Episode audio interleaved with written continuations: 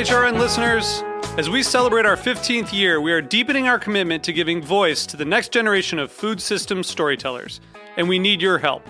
Our internship and fellowship programs help activate new possibilities for underrepresented and underestimated young people through experiential journalism, audio engineering, and production training. Through these unique programs, HRN helps food equity stewards build essential workforce readiness skills that expand their potential and foster economic mobility. Please consider supporting these critical programs. And with a minimum donation, you can be entered to win a dinner for two at an amazing restaurant in one of eight cities and tickets to a concert at a great venue in one of those cities. We have incredible partners across the country who have donated, as they also share our passion for helping to educate the next generation of food systems storytellers. Check out heritageradionetwork.org slash 15 to donate and enter to win today. That's heritageradionetwork.org slash 15 to donate and enter to win today. And make sure you donate before March 31st. Thank you. Many people in our food community have been seriously impacted by Superstorm Sandy, and our hearts go out to them. At HRN, we've been covering these stories since the storm hit. To learn more, visit our website at www.heritageradionetwork.org. Today's program has been brought to you by Tekserve, New York's original and still the best Apple computer, iPod, and iPhone store and repair shop. For more information, visit tekserve.com. You're listening to Heritage Radio Network, broadcasting live from Bushwick, Brooklyn. If you like this program, visit heritageradionetwork.org for thousands more.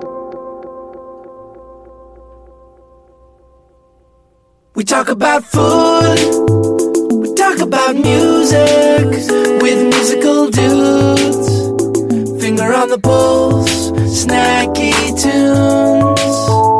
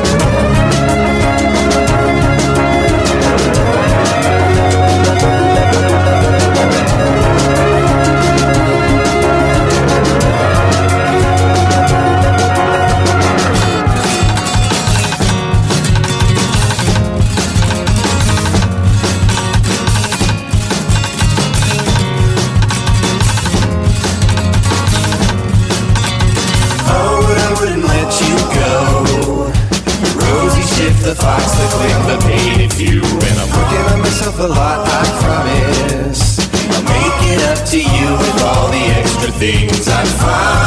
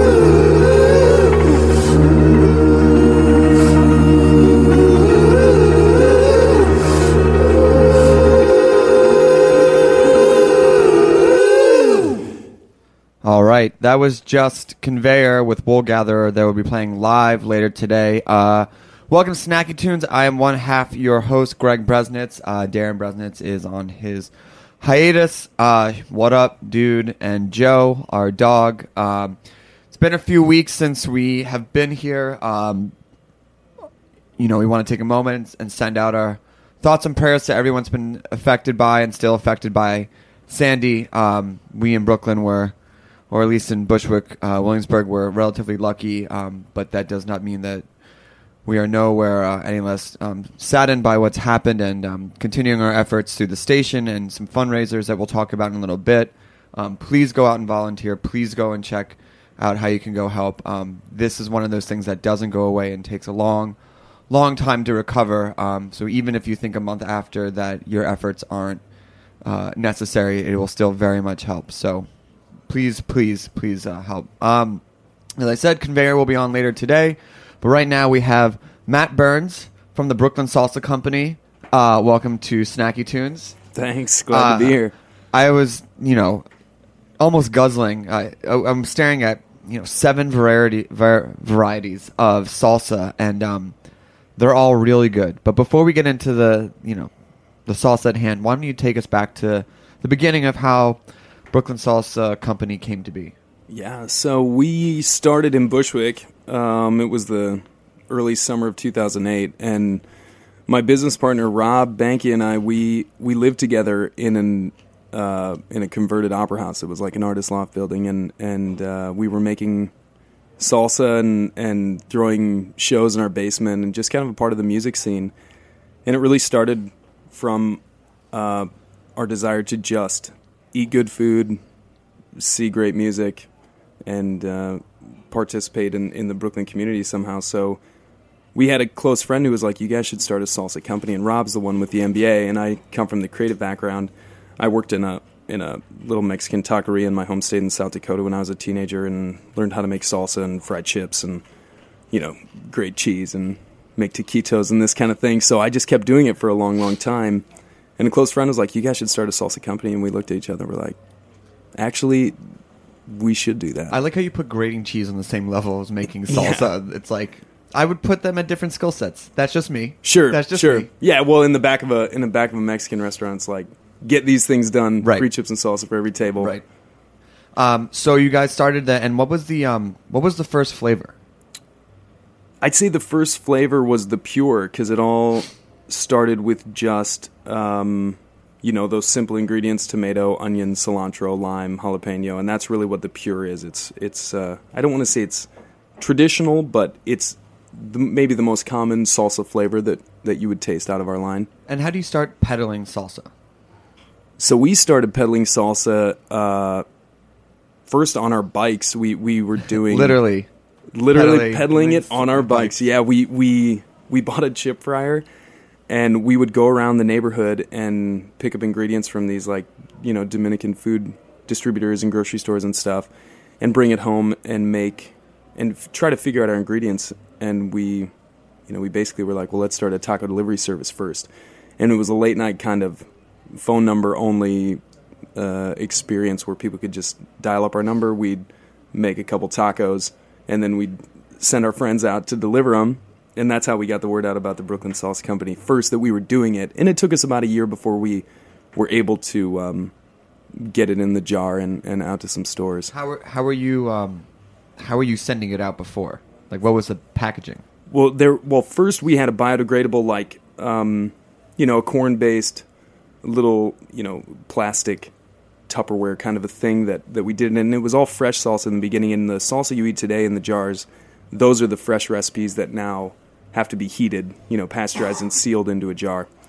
Um, and when we were doing the taco delivery service, you could order a vegan taco, but your choice was the salsa flavor. So say you want, I'm going to get the tropical, and it would be the same taco for every one, um, but you would choose your salsa. So the the taco really was just more like a vessel for your condiment. Exactly. Um, and so and I mean, you were vegan, yeah, yeah, yeah, and, yeah. For a um, long time. which is you know really amazing. That but, you know I feel like we've always contended on this show that meat is amazing, and, and don't get us wrong, but coaxing flavors out of uh, vegetables i- is like a whole other world. Um, we had a Kajitsu this past weekend, which is like one of the best vegetarian, almost I would say vegan restaurants I've ever eaten. And just like ancient art of just cooking flavors out of vegetables, and all of the stuff here is so flavorful. And it it's just all kind of vegan, like yeah. slaps you across the tongue. that was something that we wanted from the very beginning. We wanted a full vegan line. We never talked about a cheese dip or, uh, you know, expanding into anything strange. We want to play with vegetables and their flavors, and a lot of what we do is using fresh lime juice to bring out the elements, and that's that's Mexican food. Period. Just a lot of lime juice. Uh, and you know ingredients like cilantro, sea salt, things like this that, that make flavors pop. You know, one of the uh, difficulties I think for a lot of Brooklyn Bushwick companies is you know they get to this kind of level of you know they reach I, local iconic status, but then it's sometimes hard to cross over. How did you get out from like the Brooklyn Bushwick area and kind of expand to which is now a national chain? Yeah, um, it's really a good question because it, it's something that's facing a lot of uh, of the members of this, you know, Brooklyn food movement. Is how do you how do you take your idea, this thing you love to make in your kitchen, maybe a recipe that your mom had, or you know, an idea that you've got with your friends. How do you take it to the next level? Um, and for us, we after we went through our, you know, preparation stage, how are we going to do this? You know, using Google, trying to figure out, okay, how do we put it in a jar? How do we seal the jar? What kind of preservation is needed? Well, luckily for us, we found out it was just lime juice. But then it was, okay, how do we make this and get it out there and hustle it? And so in the very beginning, it was just us in the kitchen making it, blending it, and then we would do it at shows and stuff. But we knew that we couldn't sell that product into grocery stores. So when the we went to um, you know kind of more mass production where we would do a lot at one time. Like I think the very first time we made uh, our salsa in a jar, we made a thousand jars of each flavor because we wanted to concentrate our efforts so that we just focus on one flavor, make as much as we could of each one, and then once we had it, head out store by store, say, hey, we're we're in the neighborhood. But how did you get into store? I mean, did you had, you proved that it was pasteurized and that it was safe and sit on the shelf? Exactly. Well, things like, you know, the nutritional information on the side of a jar. Well, how do you do that? Where do you get that? We worked with Cornell University, and um, How did you approach them?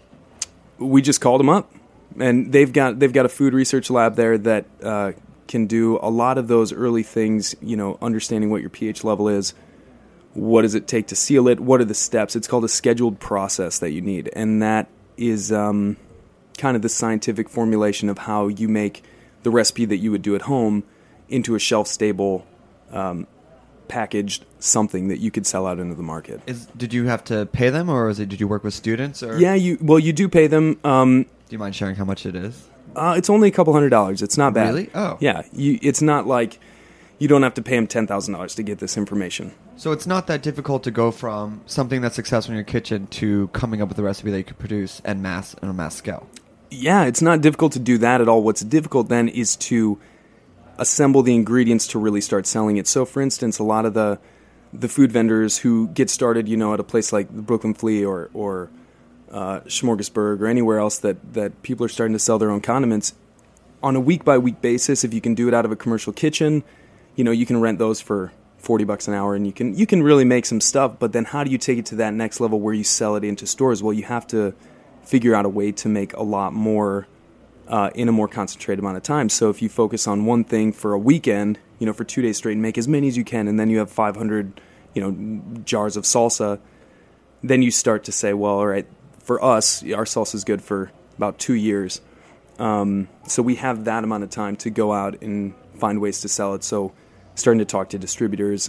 But really, you know, when you're getting started, for us, it was store by store, talking to the manager, saying we'll drop it off ourselves. Uh, and for I think the first you know, almost. I mean, we've been a company for two and a half years now selling our salsa, but for the first over a year and a half, every single store that sold us was us driving and, it there. And how did you find distribution? well, partially we reached out. Um, you know, we knew we wanted to get into distribution networks so that it could spread, and we knew that we weren't going to be able to take it really outside of the city on our own. And at the same time, just by setting us up uh, at flea markets and things, people started to hear about it, getting early press, you know. And so some contacted us, we contacted some, and now it's a constant game of, of well, how do we continue to expand our reach? Uh, all right, well, let's take a quick musical break, and then we're going to talk about some of the flavors, including the two new ones um, Salsa Power, Lifestyle, Micheladas, uh, and all things uh, Brooklyn Salsa Company. Uh, I just want to let you know that tomorrow is the release of the third Snacky Tunes live comp, which you'll be able to get for free. You can head to the Heritage Radio Network.org or FOTPNYC.com tomorrow. The link will be live. It'll be a free download. And tomorrow night, we are hosting a uh, hurricane uh, benefit party over at Cameo. Um, all the thing, all the money and proceeds will go to the Red Hook Initiative. Um, Ten percent in the bar as well. So drink up. It's at Cameo Gallery on North Sixth and Wythe. We're gonna have live performances from Erika Spring, Moon Hooch, Ex Cops, uh, and DJ sets by Rewards and Computer Magic. All those bands uh, are on the comp. Doors are at seven. First band at eight. Um, it's five dollar donation suggested. You can of course give more or just show up and drink. Uh, and uh, we really hope to see you all out there. Um, and this is a track that's going to be on the comp from the Spring Standards. Uh, you are listening to Snacky Tunes.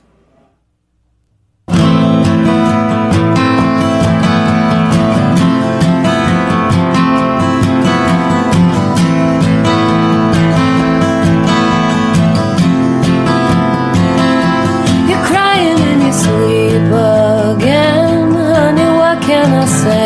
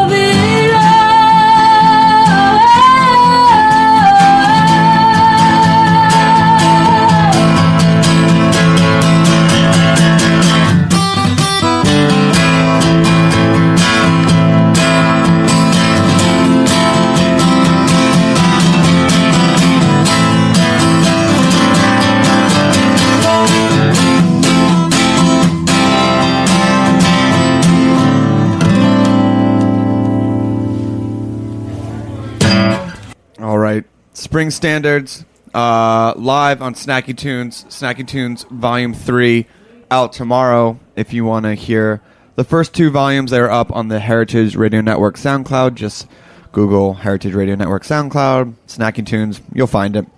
Really, really proud of uh, this comp. Uh, on the show, we are back with Matt Burns from the Brooklyn Salsa Company, um, trying to figure out how to not overdose on all of these uh, salsas and, and pizza sauce. And salad. But um, what I'm really excited about is your brand new mole sauce because mole is amazing. Let's just let's just put that as a statement. Yes, mole It- is amazing. a statement.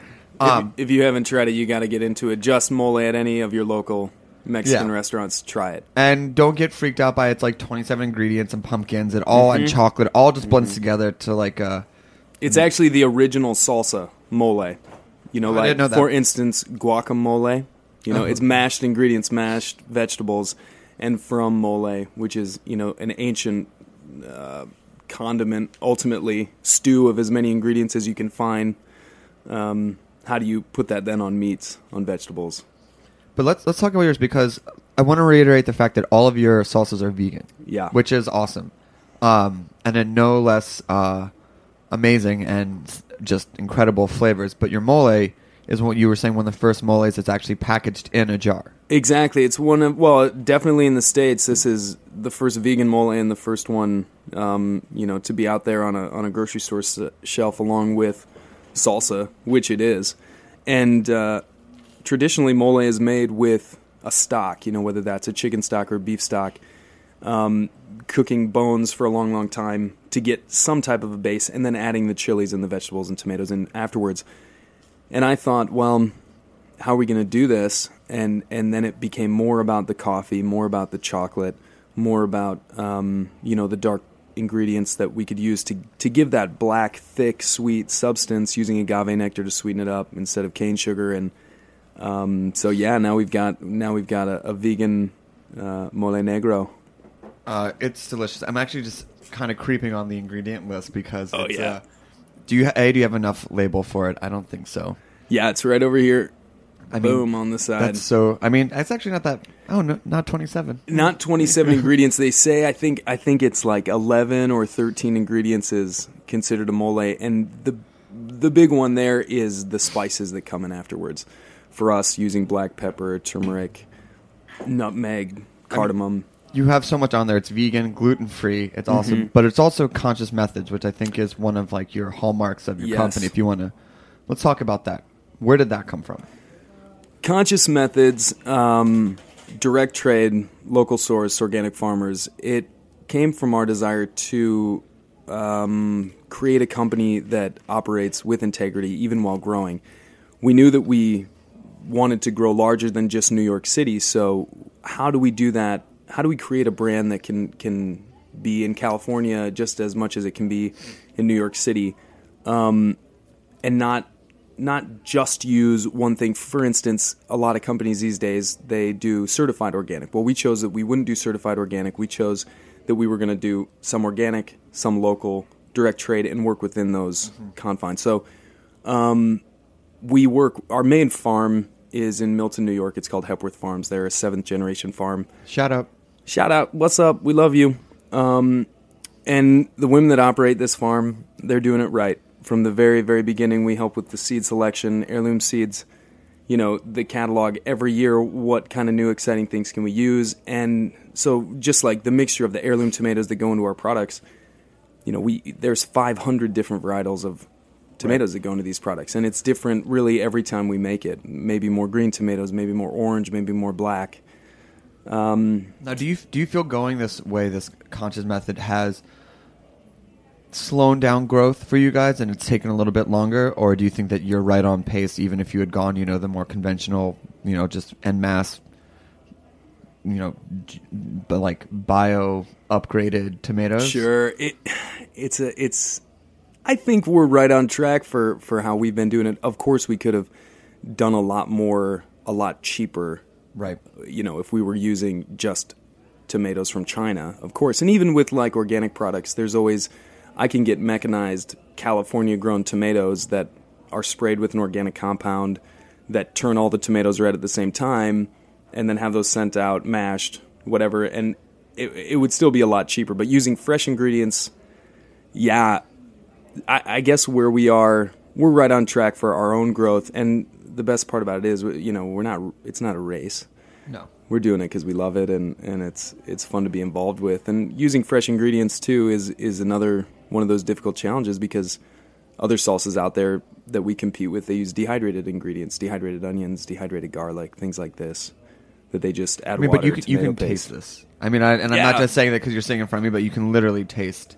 It does feel like someone just like mixed this up and like, oh, I just made some salsa this weekend. Like, and it, it tastes like that in a jar. But you know, I could also see that you would use this just not in chips and salsa, but like for c- other cooking methods. Totally. Like I see like maybe not that, but like the the queen one and the hot one, and you know your new um, your butterscotch butternut puree.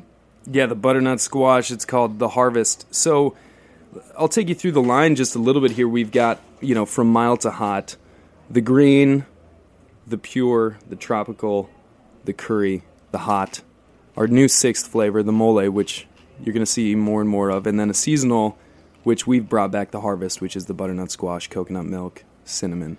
I mean, I just see throwing some rice in this or some noodles or anything like that. Because it's not. I mean, for those who are not have not had it, it's not chunky. It's a puree. Mm-hmm. So it really, it's like not like you're dealing with all the other, which is good. It- well, we call it taqueria style. It's it's a smooth blend, which is the way it would be done in a in a you know downtown Mexico City little local shop. They'd throw their fresh ingredients in a blender, whip them up, take them out, and all these recipes, like I said, these are our fresh recipes, just jarred. Gotcha. Um. So, final question is, you know, what's next for you guys? Like, what's on the the horizon? Well, next summer we're gonna bring out a chunky line. Oh. People have been asking for it, and uh, we're thinking, yeah, now's The the, Brooklyn time. the Brooklynites demand it. Totally. So we're calling that the chunk, and it's going to be a line of, of um, uh, I think we'll probably start with three of them and bring those out in the spring and see what people want. And we've just started selling our salsas into the Barclays Center in the VIP suites out there. So if uh, you're ever you're ever out partying with Jay Z and, and the NBA crew, get some BK salsa. At That's the pretty. Barclays amazing. How did that too. happen? It just they they're doing it right over there. They're bringing in local food companies. That's amazing. And I, I bet the fact that you have Brooklyn in the name doesn't hurt because they're like all things Brooklyn. Exactly. Um. All right. Well, do you want to give us the nuts and bolts where people can find you, where they can find their local retailer? Totally. We're we're sold in Whole Foods. We're sold on Fresh Direct if you like to do your groceries that way. Citarella, D'Agostino's, Fairway Market. Um, a lot of the the you know local smaller stores. You can you can find us in a great many places. Amazing. And website? bksalsa.com. We're on Twitter and Instagram at bksalsa. Awesome. Take the lid off there. All right. man. Well, thank you for joining us. Um, we have uh, a couple more tracks from the Snacky Tunes Live Volume 3 comp. This uh, is Reggie Watts, followed up by Wallpaper, who you all know wrote our theme song. Comp is out tomorrow. Release and Hurricane uh, benefit tomorrow for Red Hook Initiative at Cameo Gallery. Uh, this is Reggie Watts with uh, the track Internet Radio. This is a song that I did a long time ago. This is about people who have a difficult time adjusting to where they could go and where they could be. So, without further ado, I think I'll take a chance to do this.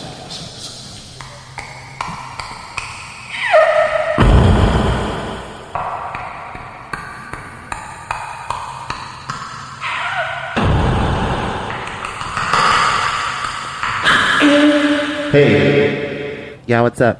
I was just wondering, could you come? Yeah, please turn off the reverb. Okay, here we go.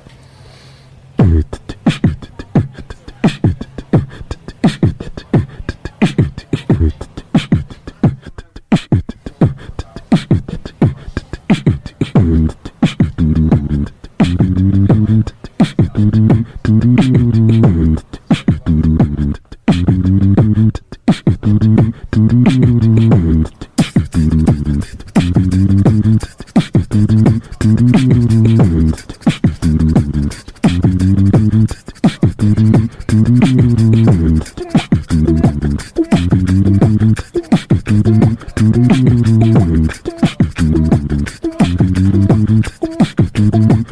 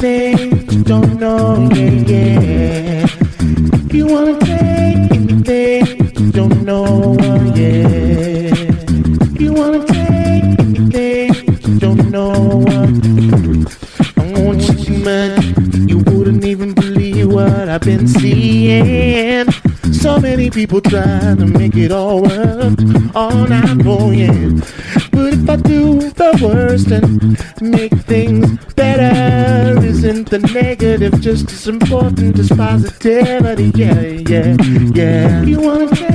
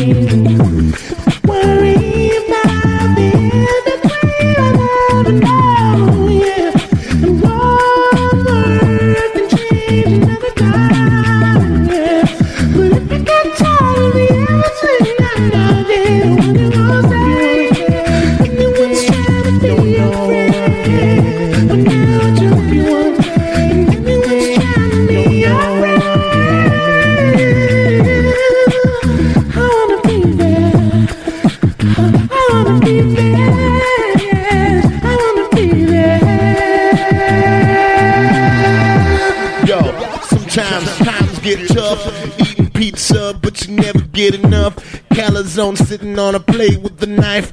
What you gonna do when you get married? Your wife, she always staring at you with those googly eyes. But never would you do it if you had to despise who you was in the first place. Listen, you gotta learn to accept the grace of the beauty of the what you wanna do anything that you see. You gotta put yourself down on one knee and tell yourself what you really doing this for. Is it societal pressure, whatever? You a whore. Listen, I got this up on the switch. You gotta do anything you can do, bitch. Cause you're using words just cause they sound and make you feel tough and shit. But you would never do this. Yo, yeah, come on. Uh, uh, uh. Yeah, the radio, radio. Um, yeah, yeah. Uh, um, internet, radio. Uh, internet, radio, radio, internet, radio.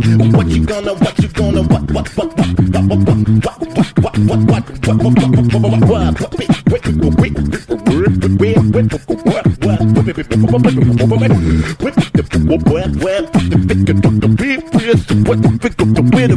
you wanna take anything, you don't know, uh, yeah. All right, we're just gonna fade that out because uh, we have conveyor in here, and I feel like uh, we got a lot to talk about. Um, welcome to the show. Welcome to Snacky Tunes. Thank you. Um, you're gonna start off with a story. Why don't we start with the story? Yeah. So Evan has a bad back, and every now and then he'll go into these um, those Chinese massage parlors that you'll see on the sort of um, basement type underground buildings where it's like foot and back rub, ten minutes, fifteen minutes, and he goes and what's this? What's the setup normally there? You know, it's uh, usually maybe five to ten rooms, depending on the size of the place. Um, maybe five employees there, you know, naturally, and really bad music. Um, usually instrumental flute driven versions of popular songs like Simon and Garfunkel songs and things like that. And yeah, usually it just uh, it's just straightforward. I get I pay fifteen bucks. I get like a ten minute back massage. So, but the other day he was on like Lexington and 63rd, which is a sort of um, unfamiliar territory, and uh, having some time between jobs, he thought, you know, I'll just go into one of these back massage places. I'll get a, a quick back massage, and I'll and I'll get to my second job. And uh, so, the first thing you noticed when you went in there was instead of the standard sort of older Asian woman um, conservatively dressed, was a was a very young, like Korean girl. What was she wearing? Um, hardly anything. A very low cut t shirt and extremely short, tight jean shorts.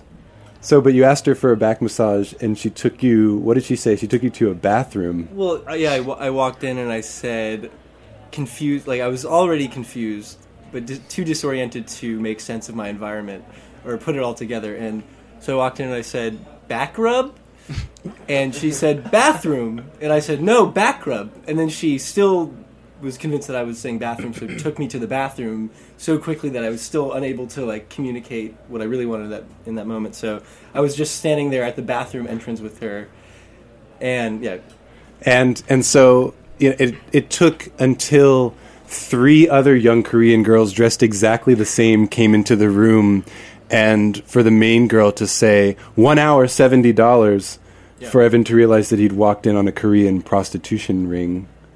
Wow. Yeah. And so.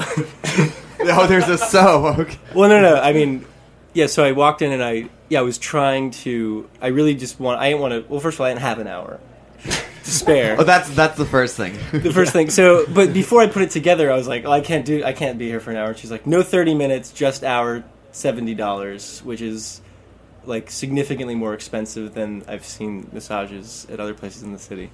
Um, and then Well, you, that- you were on 63rd in Lexington. but yes, I was so naive. I, I didn't put anything together, um, any of that together at the moment. And when once she said that, she stuck to the hour. Then it hit me. I was like, oh, I need to get the fuck out of here. I'm in, I'm in a like you know a prostitution uh, center center A center for prostitution. center for prostitution. Um, Yeah. yeah, a brothel, if you will. But uh, yeah, so it's still they're still out there. Um, Right, right in the heart of Manhattan. How did the interaction go when you left? Were oh, they, I were just, they, oh yeah, they, sorry. Were they angry? No, no. Once I yeah, once it happened, I was once I realized what was going on. I was just like, oh yeah, I need to get out of here. So I said, all right, thank you, and then I just I just walked out the door, and I was just I was so confused for a minute and felt yeah, How's your back? it still hurts. Okay. Uh, welcome, Bear. Welcome to Snacky Tunes. Uh, Thanks. really appreciate you guys being here. Um, let's take it back. Let's go to Gainesville. Oh, Uh, yeah. What do you miss about Gainesville? the swamp, and not. I don't mean the football stadium. Although That's what I I'm- miss that, but that's not what I'm talking about. I mean the the humidity and the alligators. Do you really miss that? Yeah, absolutely. It's, I, uh, you I know, mean, it's- you're wearing a sweater and a beanie, so I'm just curious. Like, you look very adapted to like a northern cold. Well, yeah, this is pretty fashionable in Gainesville too, though. You know, it's kind of a it's a college town. Uh, how did you guys make your way from uh, Gainesville up to New York? by car. Hmm. Um, Personally, Per- we we each moved up here either for work or for school, and being the the uh, musicians that we are, we were hungry to put together a band when we moved up here. And since we all knew each other from Florida, it was uh, it was easy to get it rolling. Um, and so you guys didn't come up together in Gainesville. You formed here, uh, just independently. Correct. Mhm. Uh, what year was that? That was at the uh, sort of winter 2010 2011. Like we were all holed up in our apartments. That was a really bad year for blizzards. I think. I remember. Yeah, and um, that's when we got things going. I'm a big uh, believer that the winter in New York probably spans like a million creative projects that just kind of get washed away come summer. But if you can kind of make the hump between winter to winter, you have like a chance to actually do something. Um, speaking of doing, let's uh, let's hear a song. Yeah, uh, we're gonna play a song called Maine. M A N E. Yeah, you have two spellings, right? Yeah, we have we have a uh, we have an A side and a B side of the same seven inch Maine and Maine. Um, the former being the song we're about to play, and the latter being spelled like Maine the state. Okay. Uh, This is not Maine the state. All right, Conveyor live on Snacky Tunes.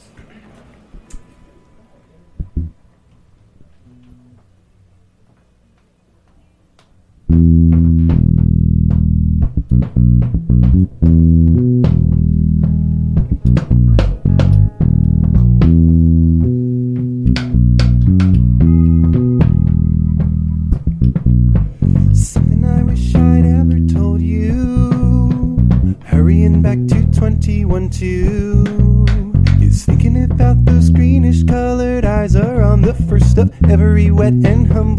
ashamed of love.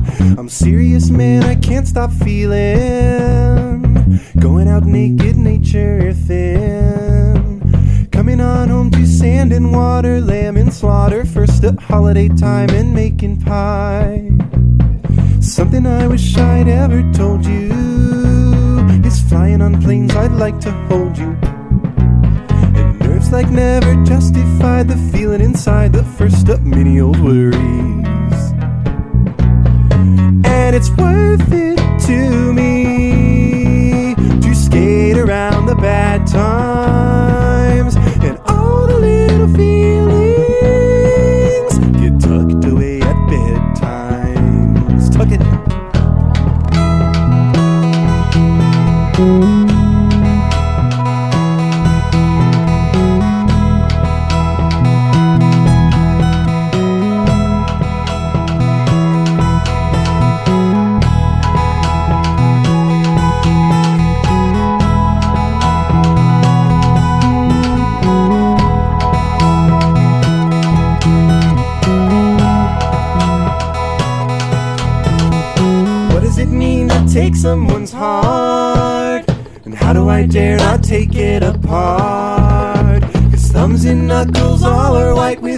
with innocent spite, the first up typical sign of dark night. What do I say if taking my time means rushing all the wrong things? I'd rather you take my mane and deal with the bucking and fucking up again because it's worth it to me to skate around the bad times. All the little tucked away at bedtime,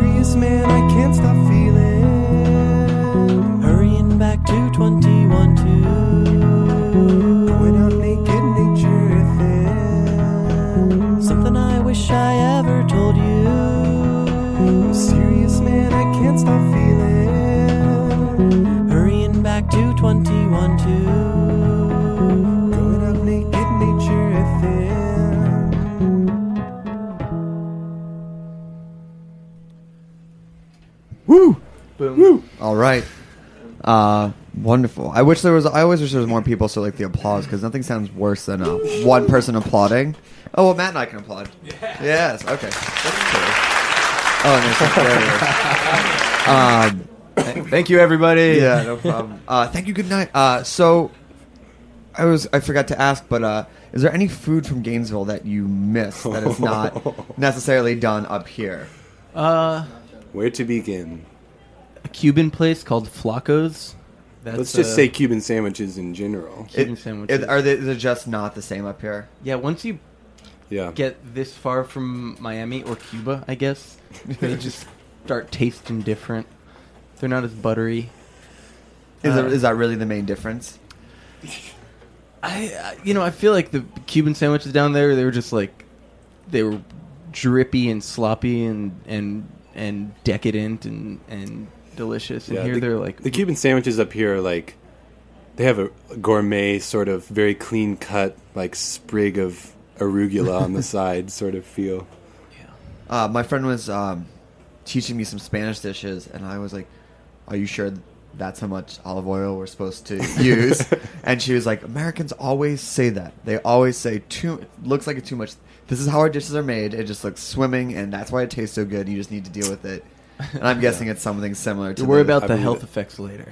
Yeah, I mean, uh, is there anything else besides Cuban sandwiches that you guys? Uh, Evan. I mean, there was a Mexican restaurant there. I mean, but that's there's plenty of that in New York. To be fair, Yeah. yeah, barbecue as well. But my favorite place was La Tienda, which is Yeah. just a great Mexican restaurant. really, what what was your thing there?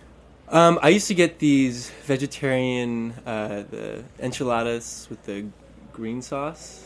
Oh man, Oh, yeah. so good. It was the it was the best like verde enchilada sauce I've ever had. Uh, do you guys cook as a band, or do you guys? Yeah, we we've been trying to cook more and more. I I really love to cook, and I had gotten out of the habit, but during uh, the hurricane, we were you know stuck inside, so it it was uh, it took a hurricane to motivate me to start cooking again, and Alan and I were enjoying cooking a lot of things throughout that week. So, but yeah, Any? What was the highlight? Hurricane highlight. um, the hurricane highlight. Wow, I The don't mean pork it that butt. way. I'm just going to jump in and say we roasted a pork Oh, butt yeah. like an all day sort of in the oven roast, and uh, and we made our own sort of home style South Carolina barbecue sauce. Oh. Which though we're from Florida, I would say that South Carolina style is my favorite barbecue. same. Texas Um, for me. Texas barbecue is my favorite. Yeah, I just like the mustard. But uh, yeah, the pork butt I think was a highlight. How did you serve it? Shredded, pulled, if you will, and then on the whitest, bleachiest, sesame seediest buns that we could find. Just like totally bad, pasteurized, Yep. like could survive like two years on the shelf, no mold, no nothing. Yeah. Uh, just soaked up everything and still. And then I think we did um, like collards and French fries and baked beans, and we had a whole sort of barbecue day. Did you guys write any music while you were waiting out the uh, the storm? Did we, I don't think we necessarily wrote anything, but we did a lot of recording yeah. and um, jamming, and yeah, we never lost power, so it was hard to get away from the TV and the internet. Right. I mean, it, it was. We were commenting earlier that like I also live in the area, and like you would never know here that a few miles away, like except for the Oh, TV, yeah. it's like devastation and still Yeah. devastation. Um, but uh, it for like the other for the thing is just like it's crazy how just depending on your elevation in the city, it, it didn't really uh, it changed so much Yeah. which is which is crazy. Um, so you guys have a new record, newish record. We'll Mhm. say July is still new. Yeah. new record. Um, out on out and uh, wanted to. How did that come to be? From you know making your own EPs and everything to uh, finding a label. Well, The story of finding a label. Go. Uh, well, I wasn't really. I wasn't even there when we when we were introduced to Paper Garden Records. But um, we yeah we we put out a couple EPs uh, and and singles and whatnot on our own, um, and then I guess played a CMJ show where we met the wonderful folks of Paper Garden Records, and we gave them one of our bright orange vinyls that caught their attention. They gave it a spin, and the rest is history in the making. I don't. That's it. It's just that simple. Uh, I, yeah, I mean, we ha- we shared a lot of, of uh, beer and conversations. You know, it's kind of like you're dating someone when when a, a band is, uh, you know, looking to start a relationship with a with a label to help produce something. But um, once once that sort of happened, we we spent several months recording and writing uh, what came to be the record. I think it was like an eight month project uh, before it was eventually done record be, done being recorded in uh, March and a- April ish, Mhm. right? And then it we released it in July. Um, and which I think speaks to our sort of um, mentality with regard to releasing music because that's that's so quick. The more I think about it, from like the day that we finished it and like locked it in until the day we released it was just like maybe two months time. Yeah. and I think as a band.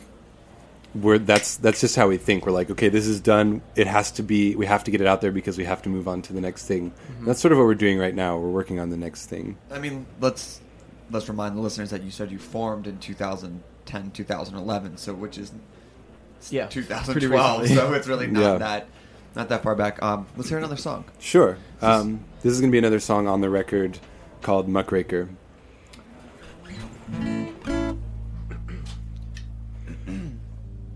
Ready? Muckraker, Are you so,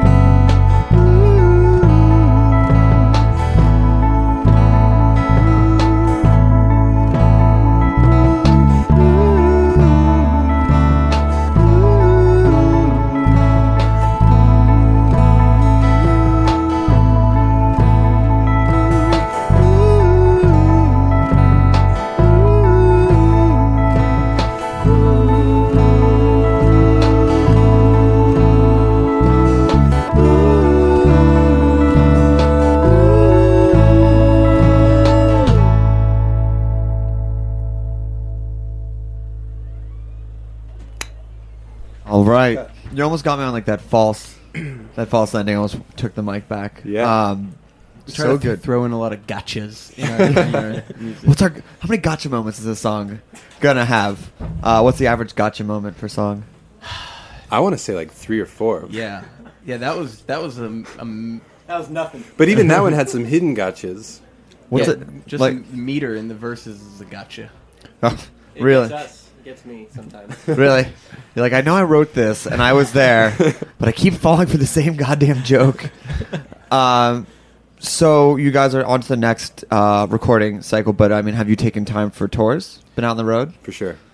Taken that car that took you from Gainesville to elsewhere? Oh yeah, well, we've upgraded to a to a 12 passenger van. So Very nice. We're Very nice. we're we're road ready. Um, did you guys head out at all uh, this summer? Where did Yeah. you guys hit? Pretty much the entire month of July.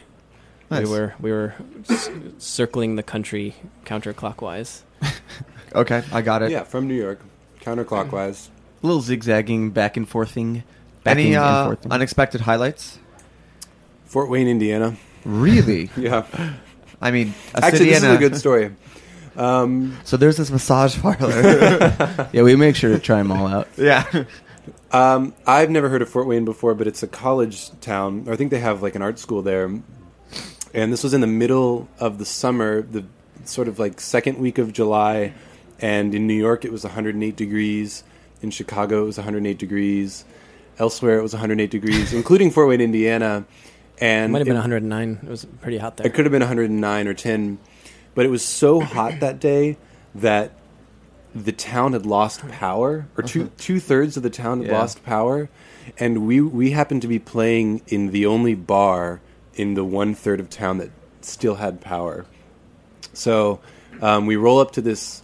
Uh, roll up to this bar. I think Evan had a heat stroke in the back of the van because we lost our air conditioning that same day, and uh, all of a sudden it starts filling up and then five or six hours later at two o'clock in the morning when we're supposed to play it's just like packed in there because people are trying to get out of the heat and not go to bed because it's too hot to sleep and uh, it was a great show Yeah. That's so crazy. Uh, and did you? Well, I mean, did you have uh, people come up to you? It's like, you know, I came in because it was hot, but man, I'm really glad Yeah. that I did. yeah And we, and we played really late. We went on after 1 a.m. and and it was still packed after we were done. Wait, what time does do bars close in Fort Wayne? I want to say we were there till like 3 or 3.30 they were really rocking the ac i think they had to i think Yeah. if they had shut it down there would have been a riot Right. So, like, I mean, did people kind of like sway when they watched you guys? like, no one like was obviously jumping around, but they kind of were just like moving back and forth. there was forth. actually more people jumping around at that show than maybe any of our other shows. really. Yeah. Yeah. Did they they doubled down on the heat? They they were uh, they were doing it in Fort Wayne. They were dancing. They were really Yeah. dancing. It was great. I mean, who? uh Shout out to your booking agent. Who's your booking agent? Uh, Alan mostly. you guys still book all your own shows? We do. yeah Interesting. Uh, why that route as opposed to uh, a booking agent? It's a great question. It is a good question. I don't. I mean, there's there's really no answer other than it's the only option we have right now. Oh, Yeah, what do they? Um, there's a phrase for that sort of thing. Not necessary evil, but it, it was like a necessity. It just necessitated that we book our own shows because I think at the time that we were planning our tour, Yeah, we album hadn't even. We hadn't even put our album out, so we still Right. had a very low profile. Um, but we knew that if we wanted to tour for 40 days. We were going to have to start booking it like five or six months in advance. So we just, Alan and Evan, Alan really took the lead and just started doing it on his own, contacting other bands in other cities. And then before I knew it, we were booking some like really nice venues and some really good um, sort of like radio appearances. And we did Daytrotter while we were on the road. Love Daytrotter. Yeah. Um, Shout out. Shout out. Shout out to Sean Yeah, Sean. Moeller. Um, I never met him in real life. uh, we did NPR, or we were on NPR while we were on the road. It, it just turned into, it just blossomed into this really nice sort of homegrown tour. Now, did you take ten percent? uh, no, I did not. We'll talk afterwards. Right. um, but that's, I mean, and also like the thing about that is like you also own it in a way that you know the people. I mean, you know, it's tough. You know, from a band perspective, I always it's like no one ever wants to talk money, just because they like want to show up and like, oh, I don't know. But if you can kind of own that, it's like a much more experience because it's a long relationship and like Right. that's why you know, for like you and I speaking about booking this show, it's like, hey man, we've been speaking for a few months. Really happy to have you here. Yeah. Um, you know, I I kind of like that cutting out the middle person for as Yeah, as long as you can. as long as you can. Yeah.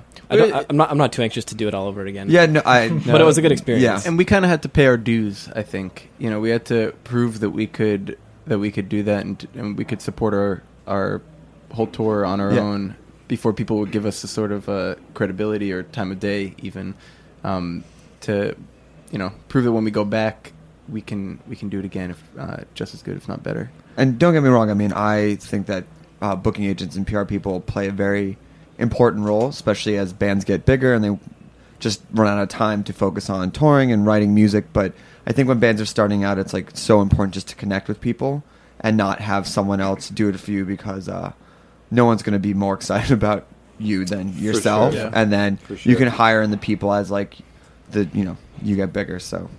Um, well, I want to thank you guys for coming because I want to make sure we get one more song. Um, want to give me the nuts and bolts of where you can buy the record, how to find you guys, how to hit up Alan so he can book you. Yeah. Um, Boise, get at him. Uh, you can find the record on conveyor.bandcamp.com, which uh, we're still using as a great resource for It's bands. really, really good. Um, you can also find it on papergardenrecords.com if you want to sort of pretend that we're like a, a really, really legit band and we go through our label. Um, you can find us on Twitter and Facebook if you do all the right Googling. Um, what was the other questions? We're playing next at 285 Kent on Thursday, November 29th. Um, so you can see our live sort of. It's uh, different. I mean, I played uh, a track from you guys in the opening. It's more synths. Yeah. Yeah, this is our stripped down set. No, and it, it, I mean it's awesome. I like it. And um, let me just say, thanks to Brian, thanks to Heidi, thank you to Heidi, Sure. who forwarded over the uh, email, which is again people that kind of get in there. So what are you guys gonna? Oh, before I close you out, let me close this out. Um, thank you all for listening. Uh, reminder: Snacky Tunes Live, Volume Three. If most of you are getting this on the podcast, is up now. If you're listening live, it's out tomorrow. You can go to heritageradionetwork.org or fotpnyc.com, um, or you can just kind of Google uh, Heritage Radio Network, Snacky Tunes, SoundCloud. Um, the comp is free. It features Reggie Waltz, Wallpaper, Spento Band, Dragonet, Computer Magic, Erika from Au Revoir Simone, and a tons more. Um, and tomorrow night, uh, on the 13th, we are doing a Red Hook Initiative benefit at Cameo Gallery at North 6 and Wythe. We have Ex Cops, Erika, Spring, Moon Hooch all playing live. DJ sets by Computer Magic and rewards. Um, $5 donation or more at the door. 10% of the bar all goes to the Red Hook Initiative. Please go out and volunteer. Um, the mess is not cleaned up and far from it. So even if you're hearing this a month from now, please go out. People still need help. Check, make sure you're giving to good places. Donate some winter clothes. Beanies are acceptable. Thanks. Um, and uh, Conveyor, thank you so much. Matt Burns, I'm going to drink your salsa when this is done. And um, Whoa. yeah, hey, that's how it goes in Snacky Tunes. And uh, we will be off next week, um, going home to Philadelphia to celebrate Thanksgiving. My mom was already making pies. Oh, and uh, we will be back in a couple weeks with more episodes of Snacky Tunes. What are you guys going to take us out with? We're gonna. Speaking of moms, we're gonna play a song um, that's about talking to your mother about um, sort of important things. So the song is called "Mom Talk."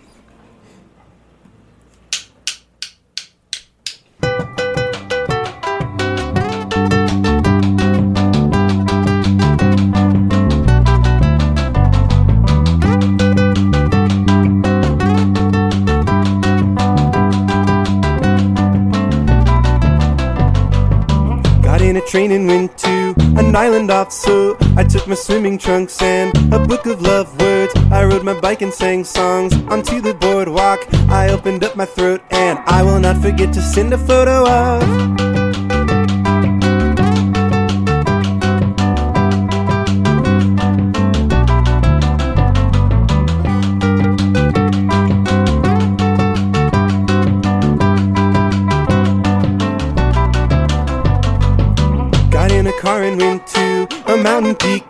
Put on a pack jacket to walk a mile. I opened every throat and made love in nature. Said sorry son, it's gone away. We were not scared. I might have turned my phone off. I might have tried to. I might have hurt my ankle. I might have tried to. I might have eaten something.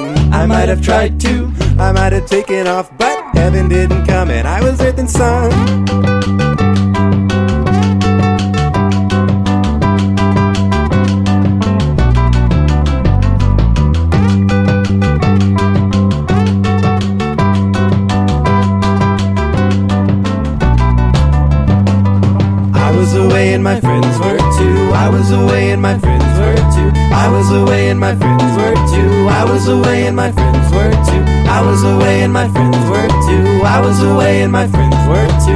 Was away and my friends were too. I was away and my friends were too. Hey mom, hey mom, hey mom, hey mom, hey mom, hey mom. What do you want to talk about today? Hey mom, hey mom, hey mom, hey mom, hey mom, hey mom. What do you want to talk about today?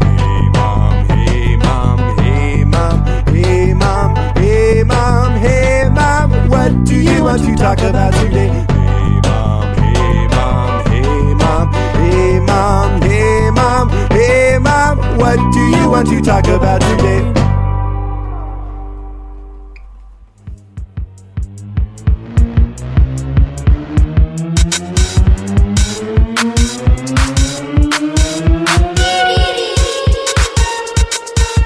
Thanks for listening to this program on heritageradionetwork.org. You can find all of our archived programs on our website or as podcasts in the iTunes Store by searching Heritage Radio Network. You can like us on Facebook and follow us on Twitter at heritage underscore radio. You can email us questions at any time at info at heritageradionetwork.org. Heritage Radio Network is a nonprofit organization. To donate and become a member, visit our website today. Thanks for listening.